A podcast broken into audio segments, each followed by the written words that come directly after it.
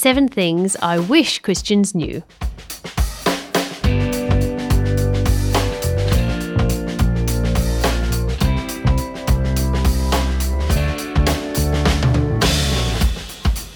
Hi, and welcome to Seven Things I Wish Christians Knew, a super series designed to help you get past seven of the most common mistakes Christians make when it comes to the Bible.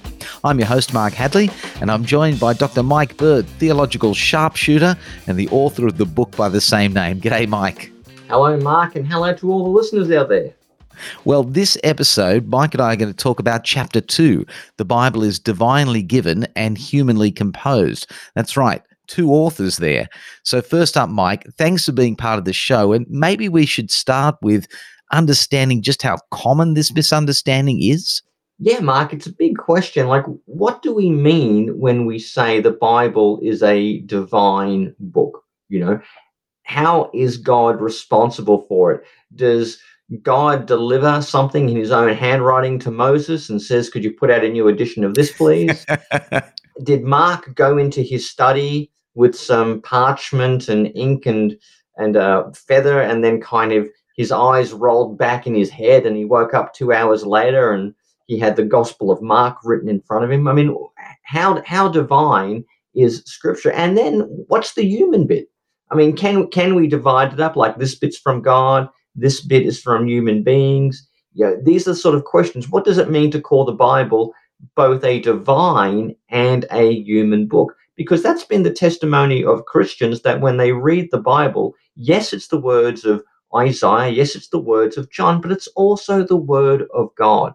And when we tackle the topic of inspiration, that's what we're looking at. How is the Bible both a divine book, but how is it also a human book? We don't have to feel embarrassed about this either. It's not exactly a new question that people have been asking. No, not at all. People have always been talking about the extent to which scripture is both divine and human. And, you know, we like to think, well, well, what was the human element to and what was the divine bit? I mean, does does God give people the very words to write? Does he simply activate their creative abilities? Does he bring to mind the remembrances and, and the words? And does he even, to a certain degree, empower uh, or enable a certain type of rhetoric or persuasive ability. And this is something that people do want to know because the Bible is a book that matters. And there's errors that come across if you simply make it a human book about religion or whether you make it a divine book of which human beings are nothing more than the pen or the quill that God used to write it. Oh, gosh. Okay. So there's a lot up ahead to digest, but I'm looking forward to it. And we'll be talking more about today's topic quite shortly. But first, we're going to benefit from hearing a bit of chapter two.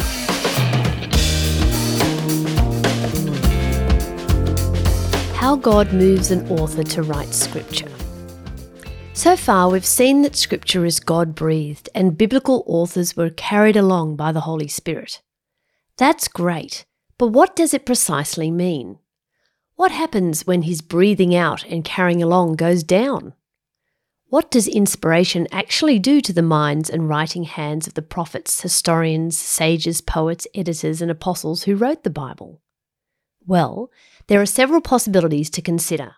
Inspiration as artistic ability. To begin with, some people consider biblical inspiration to be like artistic inspiration feelings of religious fervour, meditation on God, or basking in God's creation lead a person to verbalize their experience of what God is saying to them. This makes God more of a muse than a communicator. God inspires people in the same sense that a sunrise or a rose inspires a poet. But it is kind of absurd to imagine Moses thinking, Gosh, I feel angry today. Maybe God is telling us to kill all the Canaanites and then writing instructions on the conquest of Canaan. Or Matthew saying, I feel really blessed today. I reckon Jesus would really want to bless lots of people. And then composing the Beatitudes. Or Isaiah reflecting on the despair of Israel languishing in Babylon and feeling compelled by the idea of God's mercy to imagine a day when God rescues the exiles from Babylon and returns them to Judea. Divine inspiration should not be equated with religious feelings attributed to God or sensations of creativity that make God merely the stimulus of one's imagination. Inspiration as divine endorsement. Others conceive of inspiration as God's validation of a written text. That is to say, that Hosea and James composed their respective works, basically their own ideas written on their own steam, and then God simply put his heavenly stamp of approval on what they wrote. As if God said, I'm God and I approve this message.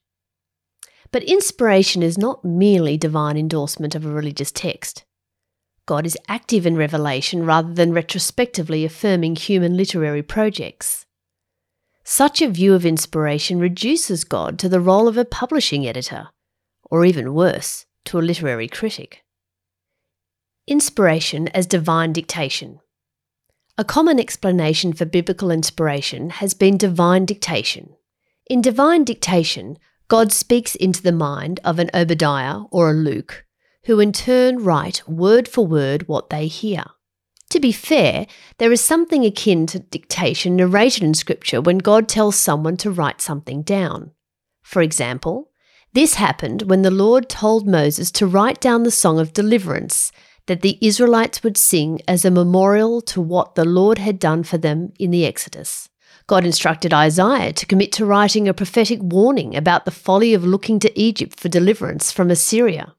Jeremiah is told on one occasion to write in a book all the words I have spoken to you. Finally, John of Patmos is instructed to write certain words from the exalted Jesus in the first person to the churches of Ephesus, Smyrna, Pergamum, Thyatira, Sardis, Philadelphia, and Laodicea.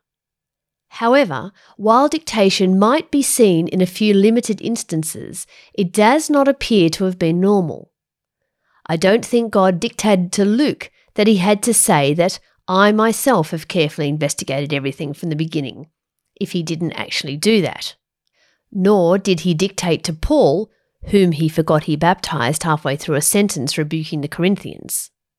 I think Luke believed that he was writing something that he had carefully investigated pondered and crafted into an elegant historical narrative about Jesus and the early church, not just writing what God supernaturally downloaded into his brain word for word. In 1 Corinthians, Paul genuinely forgot whom he baptized and then backtracked mid sentence. Hard to imagine God dictating that to him. Also, if dictation occurred, then why are the biblical books in so many different styles? Why do they use different vocabularies? And why do they exhibit the personalities of their authors so acutely? Dictation theory removes the human element of Scripture by denying that the persona of the authors shine through the texts.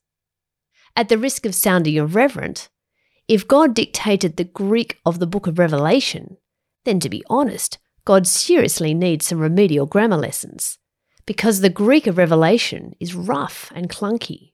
So, a half tick to dictation on a few occasions, but it will not do as the main explanation of what inspiration means since it negates the human dimension of Scripture.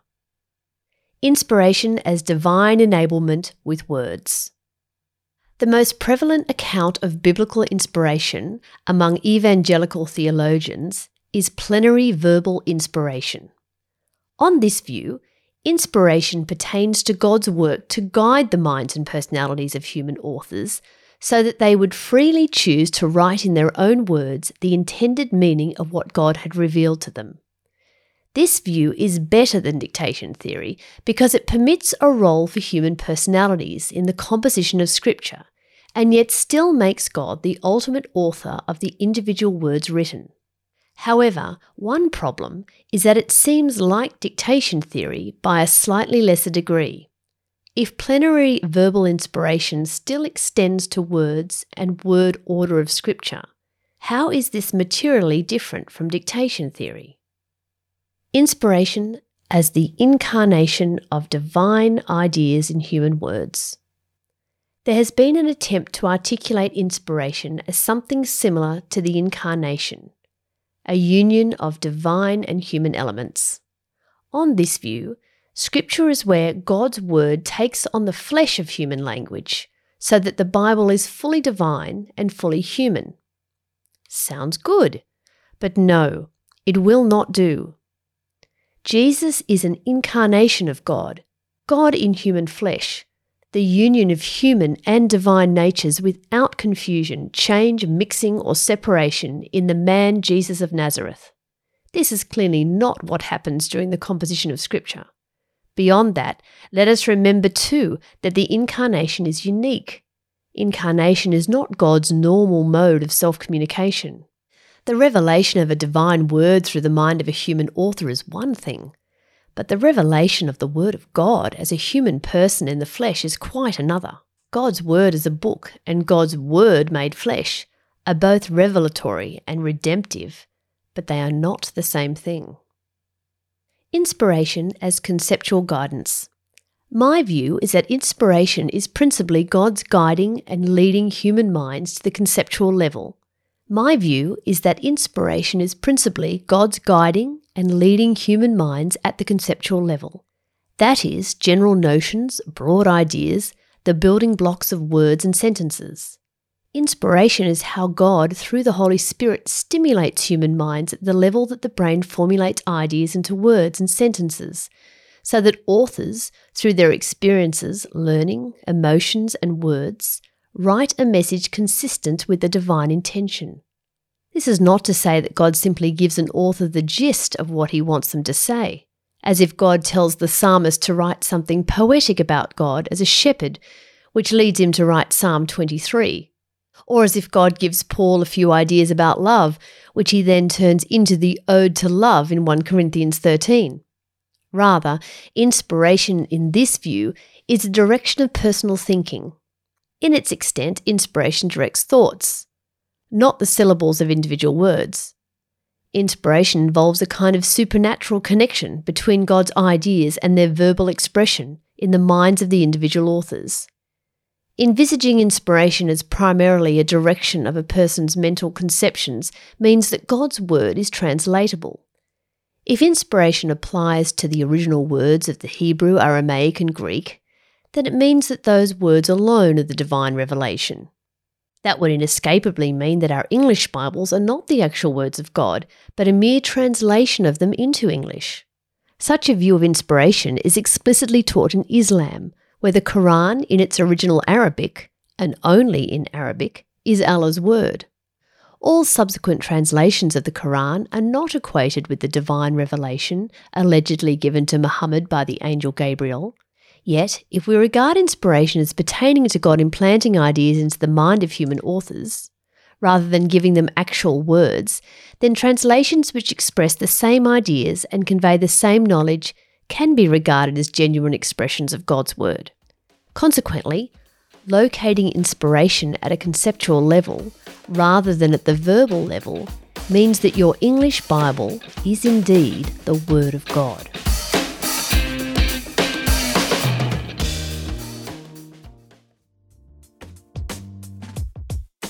Seven Things I Wish Christians Knew is brought to you by the Eternity Podcast Network, where you can find other excellent podcasts like Evangelism in a Skeptical World with Sam Chan. Now, Dr. Sam Chan's podcast considers a world where people are really not open to the gospel and shows you how to communicate faith in a way that doesn't run straight into their defenses. Well worth a listen. You can find Evangelism in a Skeptical World with a whole library of other great podcasts over at eternitypodcasts.com or just follow the link in the show notes. And also in the show notes, you'll find a link that will help you get your own copy of Seven Things I Wish Christians Knew. Now, up next, each episode, Mike Bird will interview a well thought out Christian who has a lot to contribute on our current topic.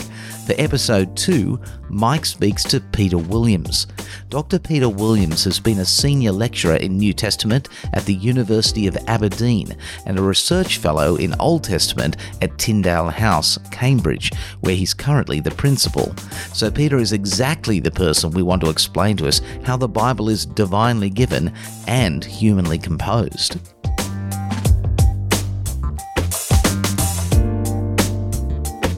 Well, I'm Mike Bird, and we're on the Seven Things podcast again, covering several things about the Bible it's useful to know. Today, we're covering the topic of inspiration, and I'm joined by the Dr. Peter Williams, who's the principal of Tyndale House in Cambridge. Welcome along, Peter. Great to be with you. Uh, Peter, now I'm going to say uh, I've, I've known you for a while, since certainly since um, your time in Aberdeen when you were a lecturer there, yep. then when you became the warden slash principal of Tyndale House. And you have given some of the uh, best um, lectures I've heard from an academic, because normally academics are very boring. An academic is someone who says, and ninthly, uh, but you're very good at problematizing stuff. Uh, I remember going to a lecture of yours at the British New Testament conference about the prologue of John's Gospel, thinking yeah. that I knew what the prologue was, but I came away saying I have no idea what the prologue is even is. I mean, does it end at verse 2? Does it end at verse 4? Does it end at verse 18? I mean, nobody knows anymore because you know it's just all the different manuscripts kind of you know put the paragraph breaks at different spots so no one actually knows where the prologue to john's gospel is anymore. Um, and also you've got a great lecture called why you don't believe in the septuagint. For those who don't know the septuagint is the greek translation of the old testament or is it uh, if you want to know more, more about uh, the Septuagint and why Peter Williams doesn't believe in it, you can check out that on uh, a good search on YouTube. But Peter, could you describe uh, who you are so our listeners will know? Yeah, so uh, I, am I'm a POM. Uh, I'm a scholar of the Bible, and I've had the privilege of researching the Bible for about the last 30 years. So I'm 50 now, and uh, been involved in doing Bible languages, particularly. Uh, tends to be my angle, looking at languages, manuscripts, primary data, and then um, increasingly asking some of the, the, the bigger questions about ha- how you look at the Bible as a whole. I should say you're also one of the editors for the Tyndale House Greek New Testament, yep. which is a, a, new, new edition of the Greek New Testament that mm-hmm. that uh, pre- that presents a uh, fre- fresh presentation of the text and organizes all the variants, so it's kind of user friendly and e- easier to read. So that, that's another one of your great achievements. Now, in terms of uh, let's say the Greek New Testament or, or the you know the Hebrew Old Testament. Uh, Christians commonly refer to these texts as inspired. You know, people mm-hmm. talk about the inspired word of God, the inspired text of scripture. Now, I've seen two very big extremes the way people mm-hmm. talk about that. I've seen people talk about inspiration in a kind of, you know, very romantic sense, as if, mm-hmm. you know, Matthew was sitting by the Sea of Galilee one day and you know, he, he felt the peace and he felt the serenity of a nice of a nice afternoon breeze, and he felt the peace, and he and he said to himself, you know, I think Jesus would want to bless the peacemakers. So he kind of took out his little parchment and quill and wrote down, you know, Jesus said, "Blessed are the peacemakers," and he kind and that kind of inspired him to write bits of the Sermon on the Mount because he was inspired by the peaceful surroundings of rural Galilee. Uh, that, that's one extreme I've heard is if inspiration is very much just kind of a some sort of poetic muse that God or creation provides. And then I've heard the other extreme as if, you know, Matthew went into his study, you know, had all his writing materials ready. He then sat down on his chair. His eyes kind of then just rolled back in his head. He went into some ecstatic um, trance, began unconsciously writing, and when he woke up about three hours later, he had written the gospel according to Matthew. So it's almost like an ecstatic experience mm. going on. Now, I'm pretty sure, uh, Peter, when when you think about inspiration or or something like that, you don't have either of those models in mind. Yeah. So, I mean, it, with with scripture, um, you have, I suppose, the word uh, becomes common inspiration from say King James of 2 Timothy 3.16 uh, that um, script is given uh, by inspiration of God. And um, that's obviously referring to Old Testament uh, texts. And uh, there is this Greek word which you might literally take as, as God breathed. And, and so uh, some people say, well, that, that therefore it, it's, it's a good word, but it really is it, inspiration is is confusing because of that romantic concept. It was used um, in the 19th century to think of poets uh, having that in a muse, uh, and so it's a bit of a, a, a problem there. And scripture gets written different ways. I mean, some is is very um, his historically researched like luke will talk about how he went and researched things to write them. Other other um, letters may be uh, written in a heat of passion. A, a psalm uh, i guess can be made up in different ways. I mean an alphabetic psalm uh, you have to think well uh, you have to go through the letters of the alphabet and think well what what am i going to put with this one um, so psalm 119 which is based on the hebrew alphabet has to be crafted uh, through through mental effort. So all of these things happen as different processes, but a, a, Christian belief is that we can say that not only is the human the author of each of those things through the means that he used, but God also says, "Yes, that's that's my word too." Um, and uh, you know, it's not God saying "me too." It's God. uh, God, God genuinely superintending through all of his manifold ways the process so that things turn out the way he intended. Okay, so that there's not like one production line of the way that God imparts sort of you know knowledge, words into an author. There's a variety of processes going depending on the genre and the yeah. text. Yeah. I, yeah, I, I don't think we even know the limits of the different ways that God has of getting what he intends done. Because there are some things like Judas betraying Jesus that's that um, clearly was uh, within God's sovereignty, and yet I don't really have a clue how that works. But Judas is fully guilty, um, and, and, clearly that's not what we're talking about when we're talking God's connection with Scripture, which is. Uh, more positive because it's i guess it's not just that it, it comes from god but also god has has planned it and intends it to benefit his people so there's something more about divine mind. Uh, but you know, God's mind is mind-boggling. So um, yeah, we shouldn't be looking to limit the ways God works.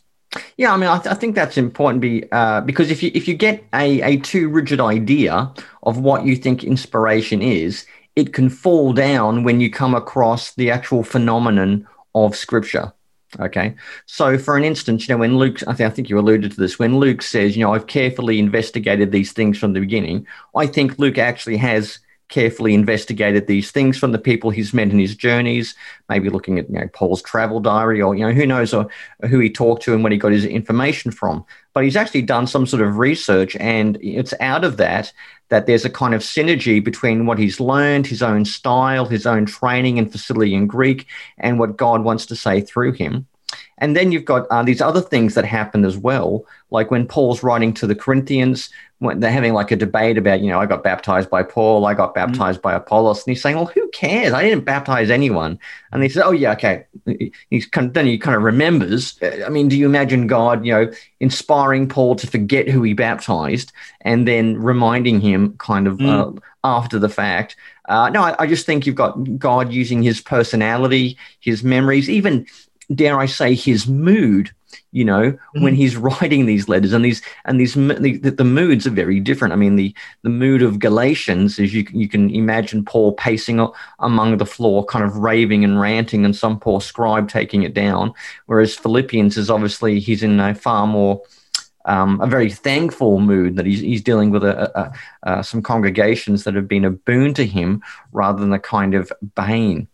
Um, I, I was going to say then, at the level of inspiration, do we think of inspiration um, as God providing concepts? Is it words? Is it the gist? I mean, it, I mean, it may well be different for the different literary tasks, but but do we know the kind of degree of influence or where that influence may operate in, in a given author? Well, I, I, think it can just vary so much. Um, I mean, it's, I'm thinking of the first verse of the epistle to the Hebrews, where it talks about many different ways, many different times that God's spoken in the past. Um, so uh, he doesn't try and enumerate the ways, it, it's many. Um, so, what's God's relationship between, say, Jeremiah's complaint when he's saying, uh, This isn't fair? Psalmists sometimes complain, um, Job complains. Well, God is uh, superintending all of those and intending those to be there written down for our good. Um, but that's different from Leviticus, which, you know, you could say is the most inspired book in the Bible because, I mean, most of it is God said. And then we got some quote words uh, unto Moses or Aaron, or and so there is that sense that most of Leviticus is once you allow speech marks in the Bible, they're a bad thing, but they've been around about 100 years. Um, once you allow them in, most of it occurs within speech marks. So I think there's a different sort of process that you have with different um, different bits of literature. That sounds that sounds very interesting. Uh, but if we can change tack a bit of it, I can ask you a tricky topic. How does inspiration relate to sources? For example, you know, a lot of the Book of Kings, and I know you've spent some mm. time mm. looking at the Book of Kings uh, in the original Syriac, if I'm correct, um, as one does. Um, I mean, th- there's references to the annals of the books of Kings, or yeah, yeah. you know, or the Epistle of Jude quotes, you know, from one Enoch. Uh, mm-hmm. Does biblical inspiration also mean the sources of the Bible are inspired? So I think that there are again loads of different ways that God can get uh, the final product as he, wants them. And uh, clearly, people use sources. I mean, there are lots and lots of references in Chronicles to sources, um, but Kings also has references. Um, and so, yeah, talking, you can have books talking about the Book of Jasher and things like this. Um, so I imagine that what we've got is we've got, say, with the Book of Kings, we've got some chronicle type material. Uh, some of these can be royal annals. We know that other surrounding nations had those, so it makes sense that um, Israel would ha- have have those. Then you've got, but clearly as a whole, um, the Book of Kings hasn't been written as royal propaganda. It's not got royal sponsorship to write that sort of stuff. Um, and uh, you've got these prophetic cycles uh, with uh, Elijah and Elisha. Now, you know, we can hypothesize that we've got a bit of chronicle here and a bit of prophetic cycle here. And so we've got two different sources and so on. That's fine. I just feel that you can never get very far firmly identifying sources. I mean, a bit like uh, whether it's with the synoptic gospels or the Pentateuch, I've seen people ruin really good brains trying to stuff them with hypotheses. And like, you know, guys, there are so many manuscripts to read, real texts you could hold in your hand. Um, I'd prefer to spend time on that than hypothetical sources. But of course, God can use sources um, as part of uh, the process of bringing about um, his really good book collection. Okay, well, that's that's good to hear. That's good to hear. Yeah, I've always been a little bit frustrated with people who spend so much time uh, talking about uh, somewhat speculative views of of sources that may not exist and building these wonderful elaborate schemes on them, um, proto Mark or proto Luke, and all these things. Where uh, a lot of the biblical books are a bit like jigsaws. I mean, we know that they they do have sources which have come together, and you know maybe we can figure out one or two bits pieces. But like you know, when someone's put together a jigsaw puzzle, um, you don't really know what order um, mm-hmm. they've done it in, or necessarily um, which parts of the box they're drawing from at any given mm. time. Mm. Yeah. Uh, another tricky question on inspiration how do you think it applies to the editing of biblical texts? Because some texts have obviously gone through a bit of an editing process. Uh, for the case in point, you know, in the in the Pentateuch, I don't um, I don't think Moses wrote about his own death, and it sure. seems as if there's a, a post-exilic thing coming through. You know, the, the, you know, there's debates about you know how many different Isaiahs there initially were when the uh, uh, when the document was created, and even Jeremiah is a somewhat tricky text uh, when we think about the way that was put together. And you know, what, did it end up coming out in different editions? One when he was, you know, in uh, Babylon or, or Palestine, and another one when he was taken to Egypt. You know, H- how does inspiration relate to what could be the possible editing of books over a period of time? Yeah, well, I mean, the book of Jeremiah is a great case to start with because we know that one uh, copy of the book ended up in the Euphrates and another one ended up in the fire pan. Uh, so, so uh, we've got a, a couple of, of copies of Jeremiah that, that got rather ruined. And they even asked Baruch, you know, how, how do you get this? And he said, well, you know, Jeremiah told me these words and I wrote them down. So I think you can um, you can have um, editing, you can have different additions. I suppose what I want to do is I want to take clearly the statements of Scripture about itself as a, a guide. There's nothing in the first five books of, of the Bible that says Moses wrote these all, uh, and you've clearly got uh, with the end of Deuteronomy that it works best if it's written a long time after Moses, because it's looking back on Moses' life and saying, since him, no one's arisen uh, since uh, who's like that. And I want to hold that together with the fact that when it's presenting Moses' speech, it really is presenting what Moses said. So those are the two things I want to hold together. And there are some pretty impossible to investigate historical things in there because we simply don't have any sources other than what we have in Deuteronomy. I think with Isaiah, you've got this thing at the beginning of chapter 13 where it talks about Isaiah of Jerusalem speaking about Babylon. Uh, and so I'd want to take that seriously that Isaiah of Jerusalem, this um, 8th century prophet, spoke about Babylon. And I want to make sure that in whatever I'm, I'm thinking about the book, those sort of bits are taken seriously, if that makes sense. Oh, that does. That does. Okay, a final question for you, Peter. Um, how does inspiration relate to the formation of the biblical canon?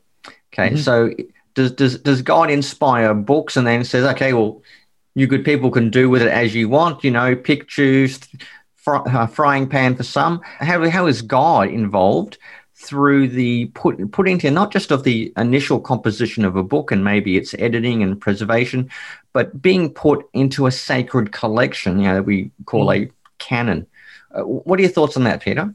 Yeah, so I think God doesn't just uh, press print, if you like, like what we might do nowadays. Um, uh, he gives writing and people. So he gives Moses plus writing. He gives um, Jeremiah as an individual plus his his book, and he he gives the apostles and he stakes his reputation on the apostles.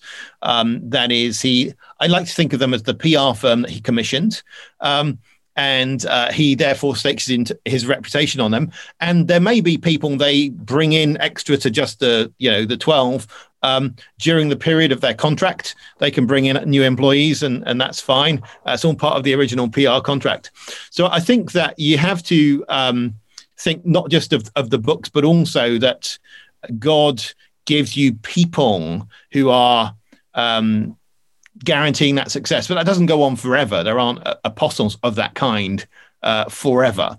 So I'd say with the Old Testament, it's not difficult uh, because if you go to a typical Protestant church and you go to any synagogue, they're using the same books. And so you'd say, well, you know, we just use the books that the people of God in Old Testament times they validated. I mean, whenever that um, set of books was finally signed off, we're using the same as another group. There's an external control, at least for um, the Christians. With the New Testament, again, the four Gospels, you can pretty easily justify um, that collection brought together by the second half of the second century, probably earlier.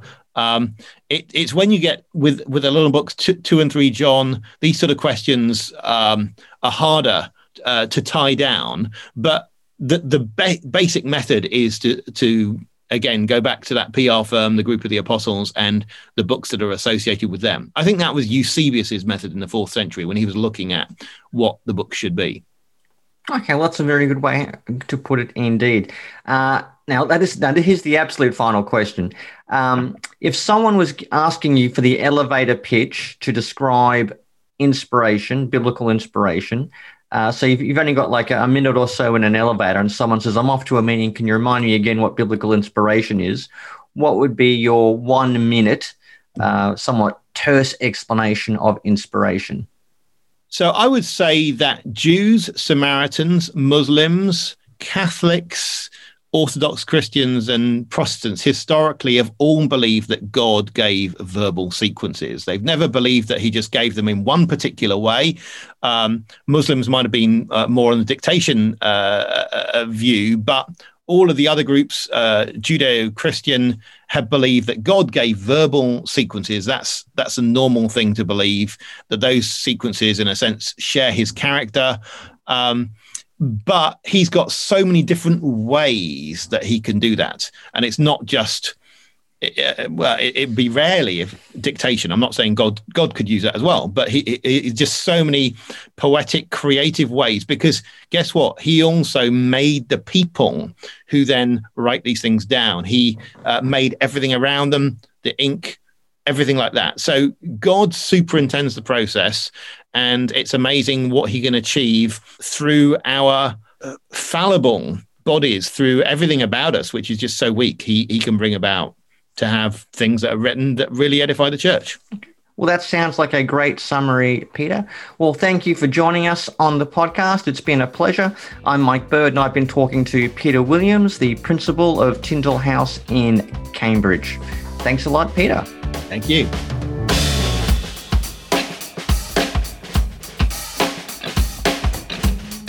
Thanks for joining us for Seven Things I Wish Christians Knew. We hope it's been a helpful challenge for some of the unconscious assumptions we make about history's best selling book. Now, Mike, in a sentence or two, what do you think we should take away from this episode? Okay, well, there's two things I want to stress. First of all, I want to stress what inspiration is not. It's not the case that Moses or Matthew wrote something and then God looks down on it and says, Yeah, that sounds pretty good. I'll give it my stamp of approval. Okay, that's not what happened. What I think is what happened is God's Spirit moves in the minds and the hearts of authors to use their personality, their vocabulary, their worldview, their understanding, their experience, their repertoire, all of their sort of writing abilities to compose a message in human language, in human forms, in human genres that will have the impact and achieve the purposes for which God has intended it. That's what I think we mean by biblical inspiration. Mate, thanks very much for putting that so clearly. And if you're convinced, you can get your own copy of Seven Things I Wish Christians Knew by just following the link in the show notes. Now, next episode, we invite Dr. Brian Rosner, the co editor of the New Dictionary of Biblical Theology, onto the show to discuss our next chapter. Scripture is normative, not negotiable. Mike, thanks very much for being on the show. Thanks for having me, Mark, and thank you everyone for listening. And we hope you can join us next episode.